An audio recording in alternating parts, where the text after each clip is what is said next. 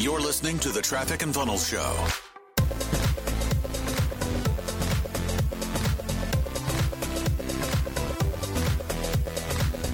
Hey guys, this is Alan, producer of the TNF Show. Today's clip comes from the Life Worth Chasing podcast, where Taylor chats with Chase Maher about scaling business, TNF's origins, and real estate investing. Also, if you haven't done so already, visit trafficandfunnels.com slash subscribe to get a free gift from us and also get access to special deals on our next level paid products. Without further ado, let's get to it. So, Taylor, why don't you share a little bit about who you are and what you do before we get started? Amazing. Thank you for having me. It's good to be here. Founded a company called Traffic and Funnels in 2015 with my business partner, who's on the opposite side of the world uh, to you. He's in Charlotte, North Carolina. And we built that company. It took us two and a half years to hit seven figures in that company. We ended up migrating into the sales consultancy world a little bit with a different company. And exactly like most professionals who hit success relatively quickly, we realized that we didn't have a plan for the money that we were making. So we got good at making it. This is where people stop. Is like they spend all this time studying how to make money because nobody wants to be poor. Nobody wants to struggle with that. But then they spend no time studying what to do with it. And so you know, we see this like curve where people make a lot of money and then they get to the end of their life where they should be focused on legacy and impact and thriving and all of these things and they end up having to work past their prime and their life kind of retreats financially. And so we started a company called wealth cap holdings and uh, got into the real estate game. And it will buy we do 28 to 30 houses a month take all of the cash from the cash flow businesses move them into uh, real estate and at some point you know we'll we will uh, have to divest and diversify a little bit, but most of our money right now is invested into cash producing real estate, single family. We got lucky with COVID because everybody pre COVID wanted multifamily, and now multifamily is just getting crushed because nobody wants to sit inside of a you know 300 unit apartment complex underneath a bunch of people who have COVID 19. So we kind of got lucky because people are moving into the rural suburb areas, and that's where we're invested. So Sweet, man. Well, tell me a little bit before we get into traffic and funnels, scaling a business online, and what Wealth Cap Holdings means to you. I'm curious. Tell me a little bit about before you started traffic and funnels. What's your background? How did you come up with that idea? And, and where did you really build the skill set and the framework to scale a company like that? Yeah, that's a great question. When I was as early as I can remember, I wanted to be a pastor. So I grew up in church. We actually grew up in Louisiana. So grew up in the South, moved to Memphis, Tennessee, and I just wanted to be on staff at a church. I was involved in music and learned to play the piano, and you know, I just wanted to be a, a preacher. My mom said that one of the first times she asked me what I wanted to be when I grew up, I said I wanted to be a cowboy preacher. So we're not just talking a preacher, but a preacher to cowboys.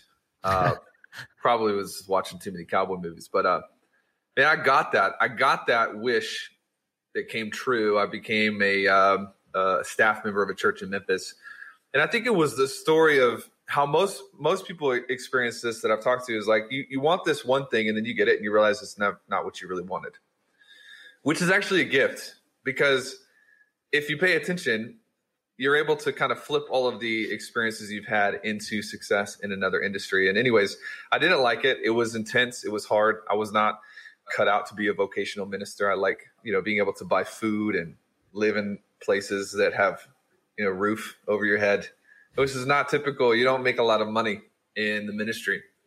And so I started exploring ways that I could make a, an income outside of that. Ended up stumbling upon a gig in property management, which, you know, there's all these things you can do in real estate. Property management is about the worst thing that you can do in real estate. So I started at the very, very bottom with property management.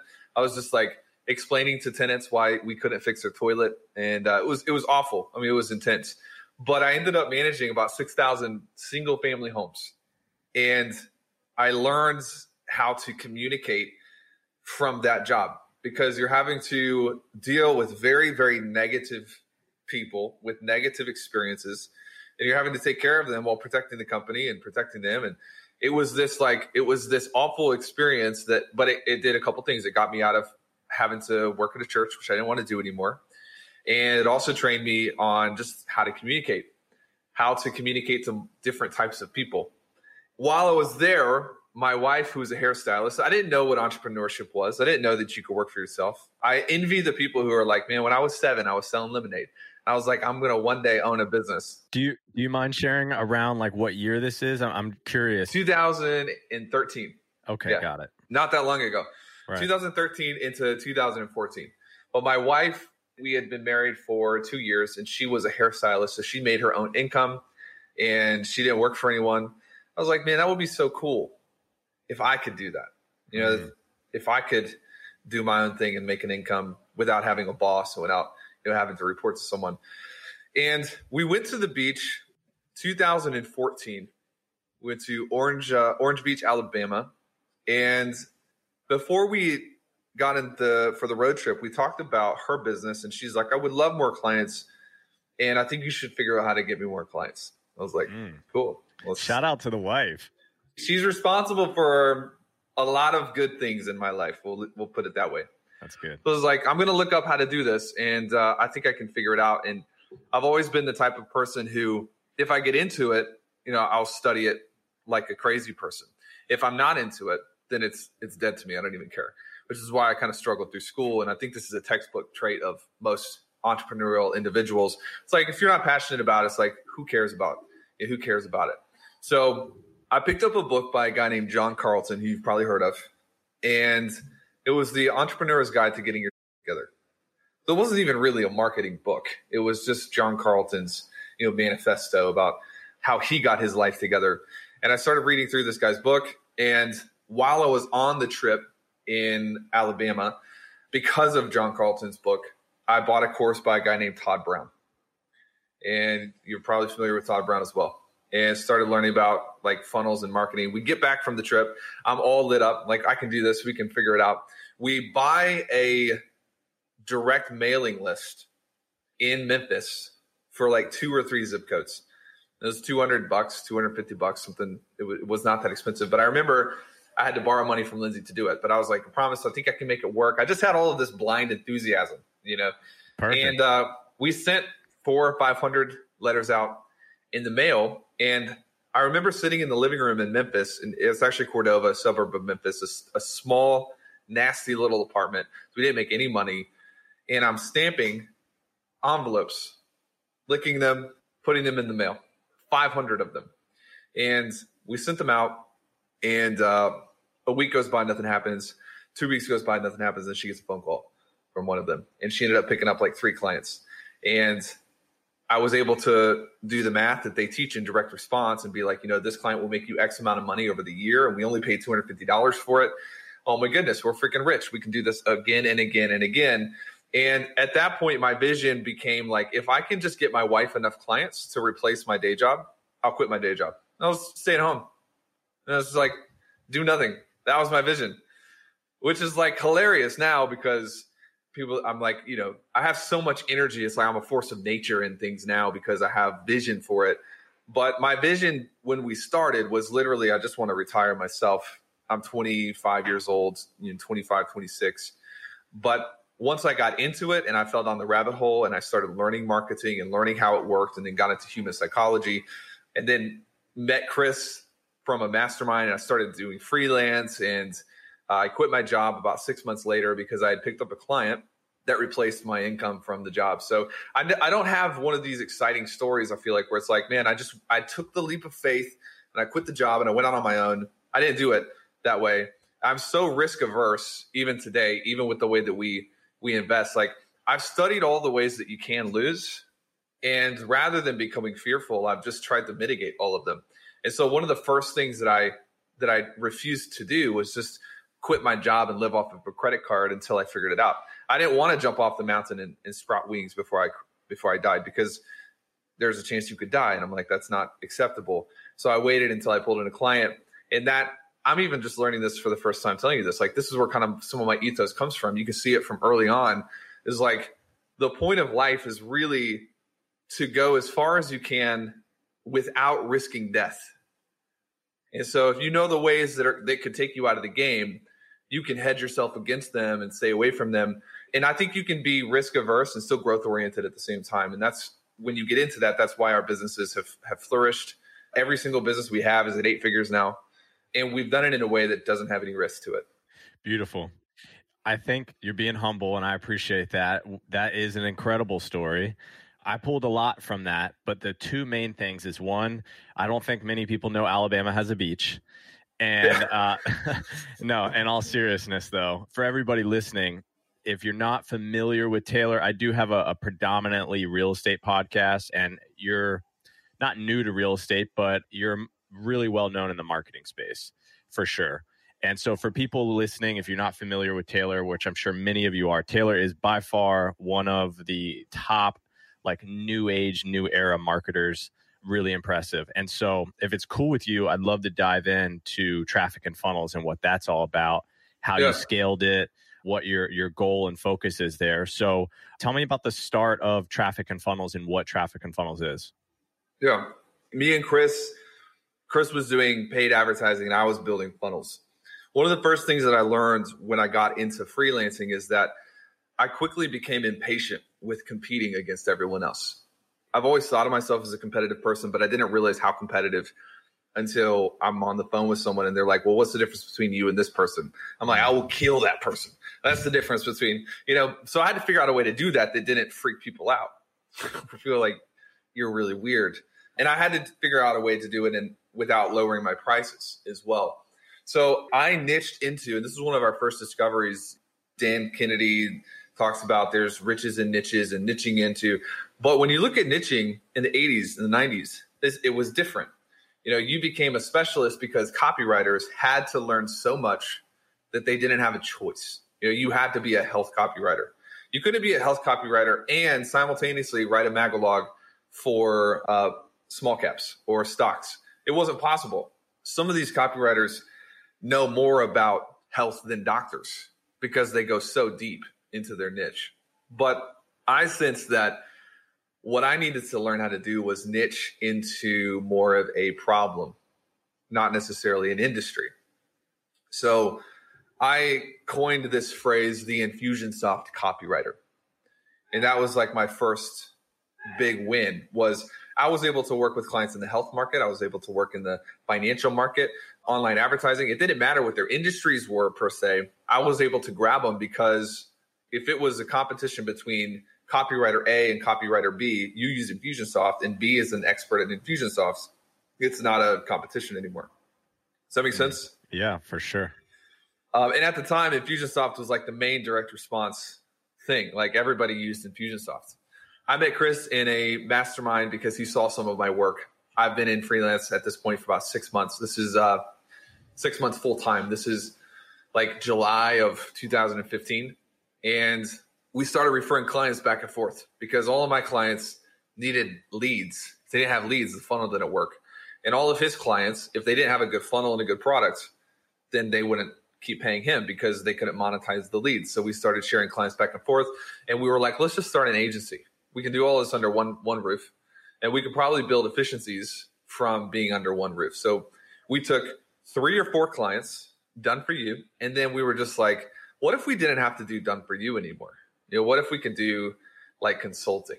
One of the things people were asking me at the time, and I was connected in with Ryan Levesque, and he was connected in with like Amy Porterfield, like the big names in 2015. These guys were the the kings of the market one of the things people wanted to know is, man, I had a waiting list that was eight months long, and people would pay 50% to get on my waiting list and not start working for six months down the road. People were like, how is that possible? How are you doing this? And uh, it was part of it was accidental, and part of it was just my personality. But I had all of these front end systems that people had to go through. They had to jump through hoops. They had to apply to get on the phone with me at one point in time they had to pay money to get on the phone with me. So I was instantly different. You know, every other copywriter is posting in job boards and like, I'll do this for free, whatever. And I'm like, you can pay to have a 30 minute conversation with me.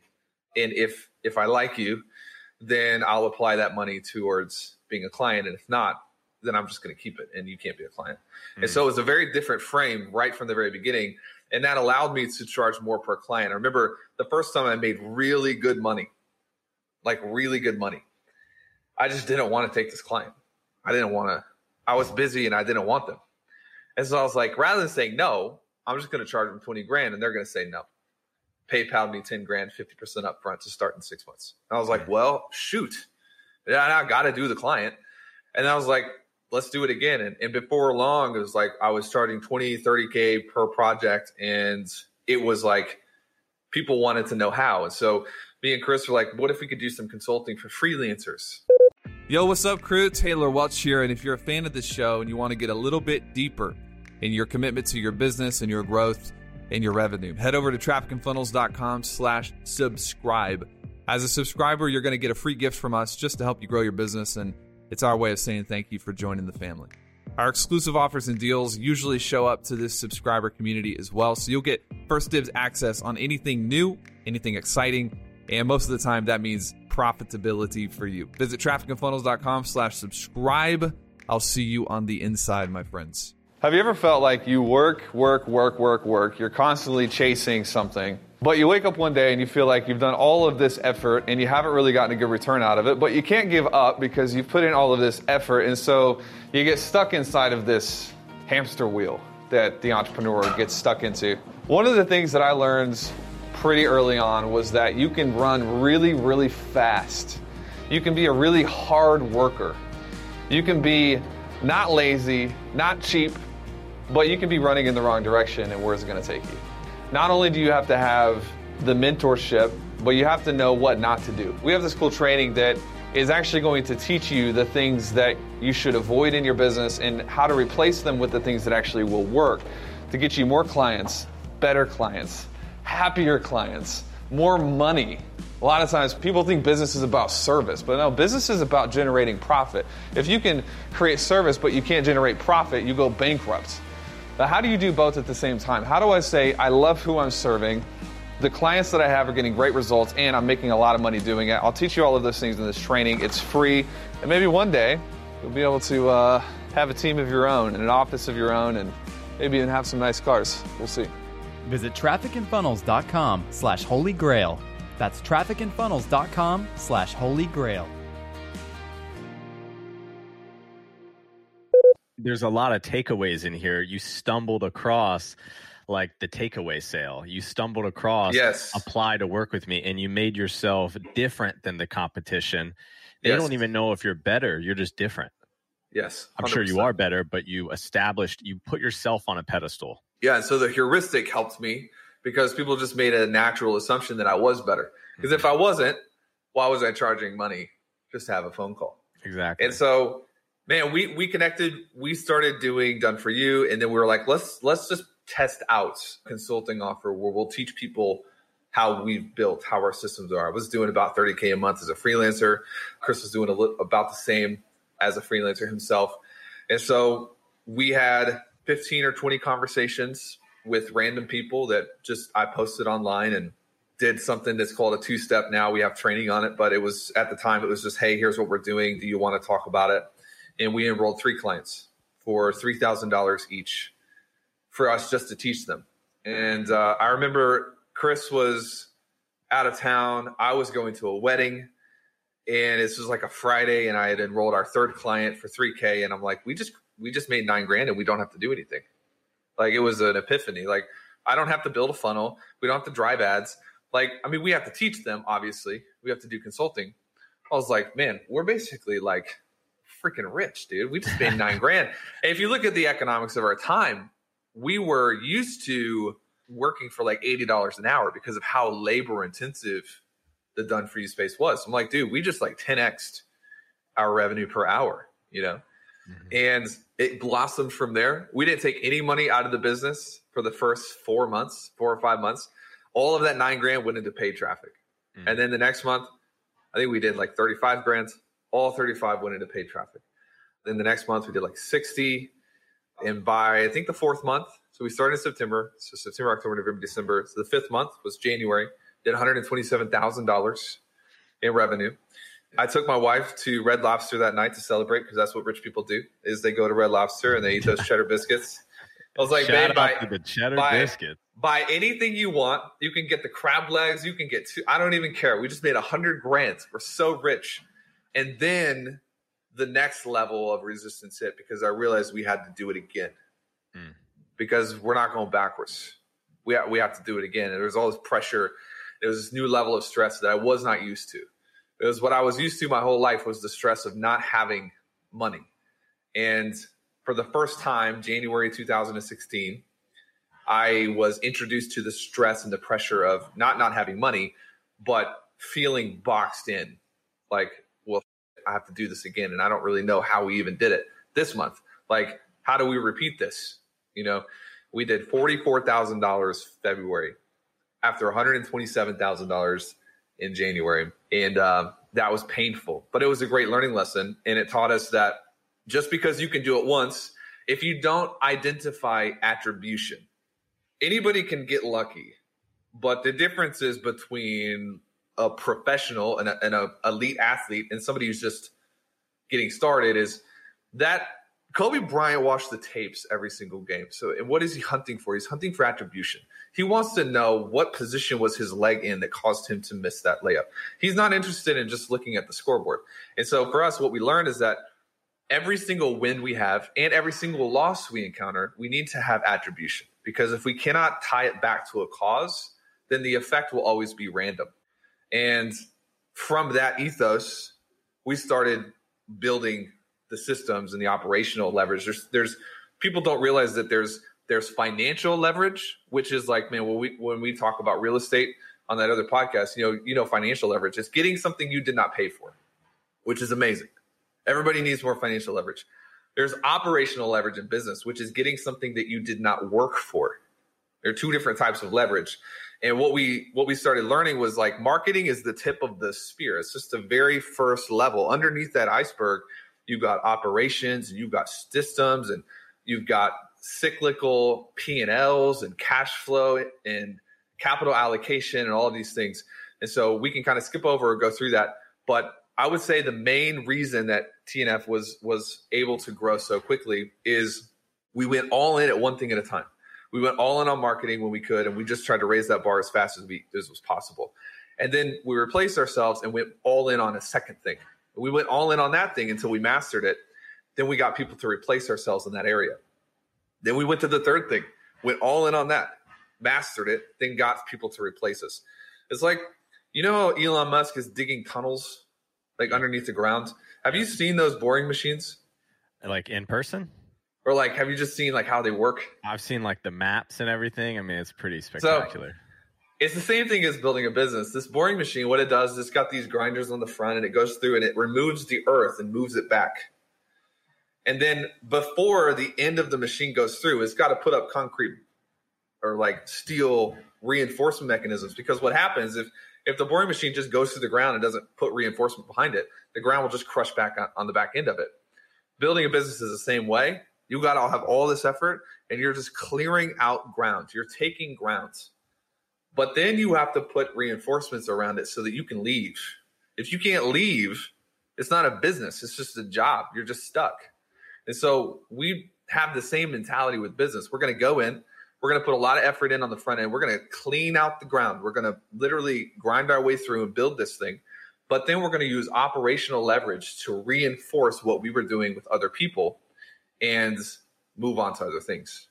And TF went from 100 grand a month to 400 grand a month to 700 grand a month to a million to a million and a half a month. And it's just like, I think we'll just kind of go until we can't go anymore. But that's how it's been. That's about how it's done. That's beautiful, man. And I, I love that you used the example of the boring company to kind of illustrate in people's minds what you were talking about. One of the main things that I got out of that is that you went on all in on one thing at a time mastered it, replaced yourself, repeat. My next question was going to be about scaling online. And I don't want to dive into like the tactics, but more so the mindset of scaling online. And that was a lot of it. Is there anything else that you want to add or anything that you might have done differently to scaling a company that fast online? In regards to just online or like in regards to team or just kind of open ended? Whatever you feel is the most important. Obviously, we don't have a ton of time. I think you and I could probably talk for three hours if we had it. Yeah. But just in regards to scaling an online business like you did, maybe are there is there anything you would have done differently or different types of leverage points that you would have used that you use now? Just for anybody else that might be at 20 grand a month or 50 grand a month right now and wants to hit that six figures a month. Yeah, I think probably my biggest area of weakness when I was growing and uh, as we were scaling was probably my expectations. And that sounds so so cheesy and so cliche, but let me explain what I mean. Speed is going to produce mess. It's, it's inevitable. You're never going to be able to scale something without a little bit of mess in the middle. Think about somebody playing tennis. The faster you play, the more likely it is that you're going to hit a ball out of bounds or you're going to hit a fault line or something. If you slow down the game, everything can be perfect. But what people want is they want the feeling of slow, controlled growth, but they want the the results of supersonic, rapid scale, and it's like it's in, it's not possible. And probably the biggest mistakes that I see people making, we have you know, twenty thousand clients all over the world, so it's like this is not just coming from me. This is coming from I see people do this all the time. Is they want to build out like systems in every area of their business. And it's like they want to build all these perfect onboarding systems. And it's like they have an amazing client success team and they've got just like everything locked down and the Google Docs are perfect and there's table of contents at the top. And it's like, how many clients do you have? And like, well, I did two last month. Man, you haven't earned the right to do any of this because you basically are broke. You don't have any clients, you don't have any revenue. What you need to do, and, and I'm our sales mentor uh, director. I just told him yesterday we're building a sales team for Sales Mentor, which is the sales consultancy. I was like, I'm going to break you, like literally break you, to the point where you have so many clients that you don't know what to do with them. You have to work 100 hours a week, and then you're going to have to replace yourself. We're going to get it fixed, and I'm going to break you again. But that's literal business. That's how you scale. And so your expectations cannot be that I'm going to build this amazing supersonic, speedy scale machine, and I'm going to do it perfectly. You got to trust people on your team enough for them to make mistakes. We tell people that today as well. I trust you enough to make the wrong decision. Just don't make the wrong decision three times in a row. You know, we want to grow or we want to perfect. Do we want to bulk up or do we want to cut? You can't do those things at the same time. And so, even with our profit margins, there have been times in TF history where our profit margins are negative insane. Know, we'll make 800 grand and we have a negative profit margin. How is that possible? Well, it's because we're scaling. And our expectations are that we can only do one thing at a time. Even today, we can only do one thing at a time. We can scale or we can cut, but it's almost impossible to do both. And those are the, the biggest mistakes I see clients making is they are perfectionistic while at the same time they want super fast growth. Those two things are, are not possible at the same time. Does that make sense? Absolutely. Little side note question. If you were starting over right now, it's uh, July 2020. We could factor in COVID, but just try to not factor in COVID. Just try to factor in the times where we're at with marketing, lead generation, consulting, courses, podcasts, wh- wherever we're at. And you were to start over, but with your knowledge right now, what sort of online niche would you be getting into? Based on my qualifications? Or just as a startup, like a starting out? I would say based on your experience and your bird's eye view of the online space, but not necessarily your direct skill set. Probably, I like this niche, and I just don't have time to deal with it right now. But entrepreneurs in our space are so infatuated with the top line. You might actually be in this, based on what I know about you. You might already be in this niche. I would probably go after being able to turn your active income into passive income and bulletproof build everybody's trying to build a really tall tree. But what if you could just forget about the, the height of the tree for a second and you could build a really deep root system? And i would probably go after that because the entrepreneurs that i know today that make a good amount of money just don't know what to do with the money. And there's going to come a day when their business isn't going to perform like it is right now. So it, i would anchor into that fear because the fear of the unknown is the most powerful fear there is because you can invent your own threats. If you have a market where it's like the fear is very ambiguous like that, then you can, from a marketing standpoint, you can invent anything you want and it'll fit. But the idea that your that business is not always going to be this way, and COVID was just an example. But there's another one coming, and there's another one coming, and you want to make sure that your income is diversified to a place where a storm can come and your root systems are deep enough that you're not affected by it. Now, I'll probably go into like wealth building, wealth management for entrepreneurs, wealth building for online entrepreneurs. I love that, and that's you hit the nail on the head. That's something that you know I've I've had, and this is just like a personal vulnerable thing. I've had this I don't know this like mindset shift of I have a skill set in real estate and building passive income and building wealth, and then I look at online entrepreneurs and I think to myself, man, should I completely change that shift or should I tap into that and help them build? You know, they're interested in what I'm doing. I'm interested in what they're doing. It's kind of like a grass is greener thing. So uh, I appreciate you sharing that. And that was 100% a selfish question on my part, which, hey, it's my podcast. I All good, bro. I can do what I want. You've earned the right. Yeah, man. So uh, very cool. I, I, love that. Thanks for sharing that. And that brings me into sort of our next phase of, of the podcast, and that is what you're doing in real estate. And so tell me, like what was that like turning moment for you to think to yourself man we have a, a seven figure eight figure online business. We need to preserve this wealth. And how did that come about? Yeah man it was like everything else is kind of a, a metamorphosis where there were a lot of different things that pushed us into it. We got a massive tax bill and like we didn't want to pay it but we did because we didn't want to go to jail. You know it's like comparatively i'd rather pay the tax bill than go to jail there's got to be a way we can find a loophole or something or like be a better steward of the surplus. So we got into like this partnership with the guy in Texas. And my background being in real estate, I kind of knew the game, but I didn't have time to go out and find my own deals and do all those things. And I didn't want to. So we ended up partnering with this guy. We sent uh, a quarter million dollars as an investment, and uh, they completely mismanaged it. Mm and I was like, "You guys are so stupid. Give me the money back. Like we're not we're not doing another term." They missed every deadline they set, and uh, I was like, "You know, we we feel like this is just good business. Like this is just what's normal." But I think our standards are not necessarily normal standards. What's normal for us is like stratospheres above for normal business. So it's like we might be in a position where we need to start our own thing. So we just went for it. We assembled a team and we had to make the decision up front. Are we going to do multifamily? Are we going to single family, commercial? Like, this is all real estate. estate's this wide. Like, what do you want to do? And I knew single family. And I also knew that if we're looking at risk mitigation in everything that could go wrong, we should start small. And the reason we got into single family was because I didn't want to start with a $7 million complex or, you know, an $80 million multifamily unit.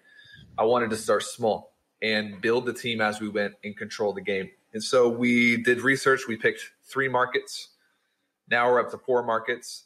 And as we got into it, and I won't go into everything right now, but we can meet offline and we can talk more about it. But as we got into it, what we realized was that there were things that we could do to control the, the cost of the properties via supply and demand and boots on the ground. And so we went out, we actually built teams. So we have team in Kansas City, Missouri. We have a team in Birmingham, Alabama. We have a team in Charlotte, North Carolina, Branson, Missouri, and a starter team that's getting ready to go in Knoxville, Tennessee. And what I wanted to do is we wanted to protect our downside, but maximize the upside. And there's this new thing. It's not new probably to us, but it's new to most investors, and it's called nightly rentals. Airbnb didn't make wasn't around in 2008. So nobody knew at the time how Airbnb and VRBO was going to react to a recession. So we ended up building this this formula for 70% of our houses are in long-term markets, 30% of our houses are in short-term nightly rentals like an Airbnb or VRBO. And the reason we came up with that equation is if we have a winter, if we have a recession, then we can lose money on the vacation rentals and not lose money on the portfolio. Mm-hmm. But if we have a spring or a good season, the upside of the vacation rentals maximizes and compounds the, the long term. And so we put together this portfolio, and the portfolio right now is, you know, like 19% we're still getting vacation nights booked. And our long term, we collected 88% of rent through COVID. And I, I do feel like the challenge is going to be this fall. Like we're still in for it a little bit. But the way that we buy houses and the grids that we use and everything, we have so many hedges built into the machine and we're diversified between zip codes, we're diversified amongst cities, we're diversified between asset classes via the long term and the short term. And if you really look at it, it's like, dude, my number one thing is I don't want to lose. I don't want to lose money. And so that is a driving ethos for the another reason why we put it together on our own because if we don't control it, you know, I can't really I can't see how the money's being used. Clients found out about it. Now we offer uh, deals to our clientele as well. The way that works is sometimes we'll have you know somebody will pick up 11 houses in Kansas City. It's like we don't need 11 houses in Kansas City right now. This month we are on pace to buy 25 ish properties, and um, we'll get rid of houses to diversify and balance the portfolio, just like you would a stock market. So the houses that we don't want, not because they're bad houses, but because we have like too many in St. Joe, Missouri, or too many in Charlotte or whatever, we make those available to our clientele, similar to what a turnkey company would do. The difference is these things do 14% cash on cash, and they're better houses. I worked at a turnkey company, so I know all the ins and outs, and most of them are just like maximize the bottom line that's all they care about. So we're kind of like a hybrid turnkey, but turnkey is definitely not the priority. You know what I mean? So correct me if I'm wrong. What I'm understanding out of this is is it the same business partner from TNF Traffic and Funnels? Yep.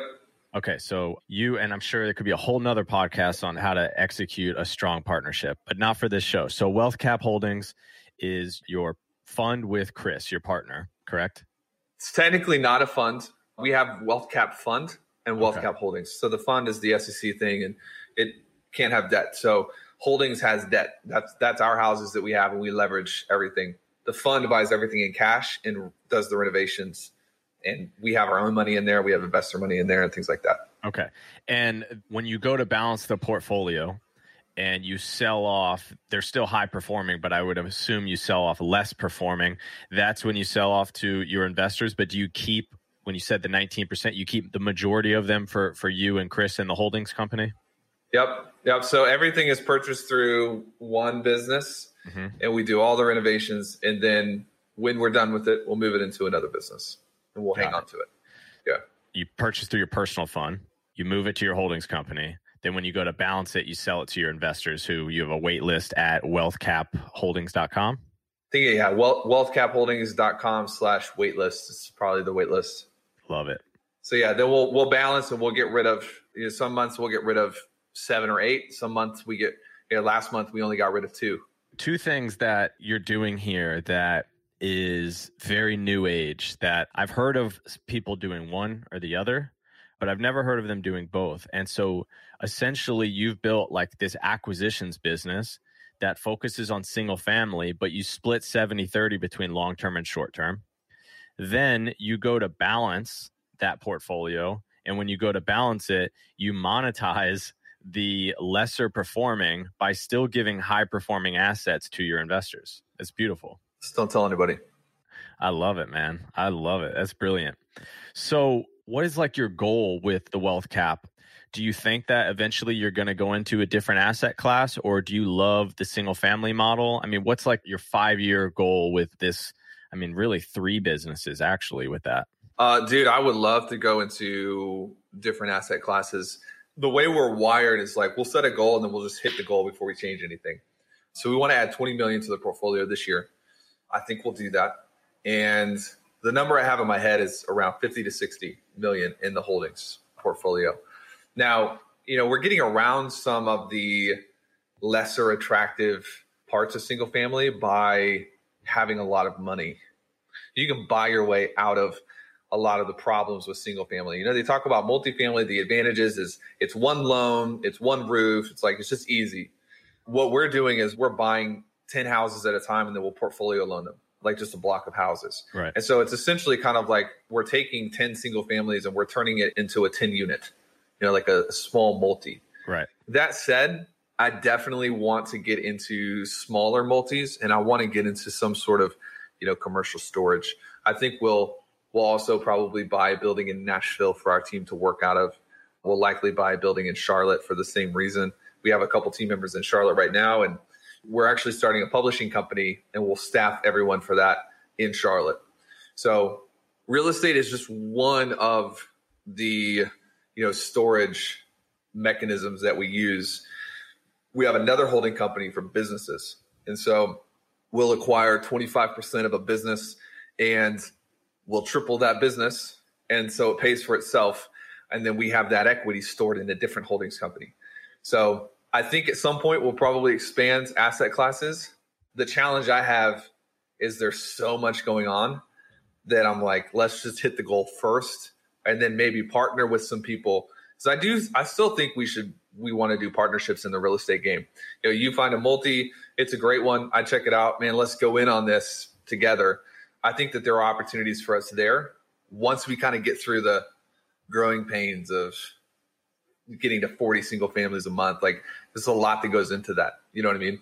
What's like your lead generation for acquiring the single families? Are you buying them off the MLS? Is it off market? What's your avenues for for acquisitions?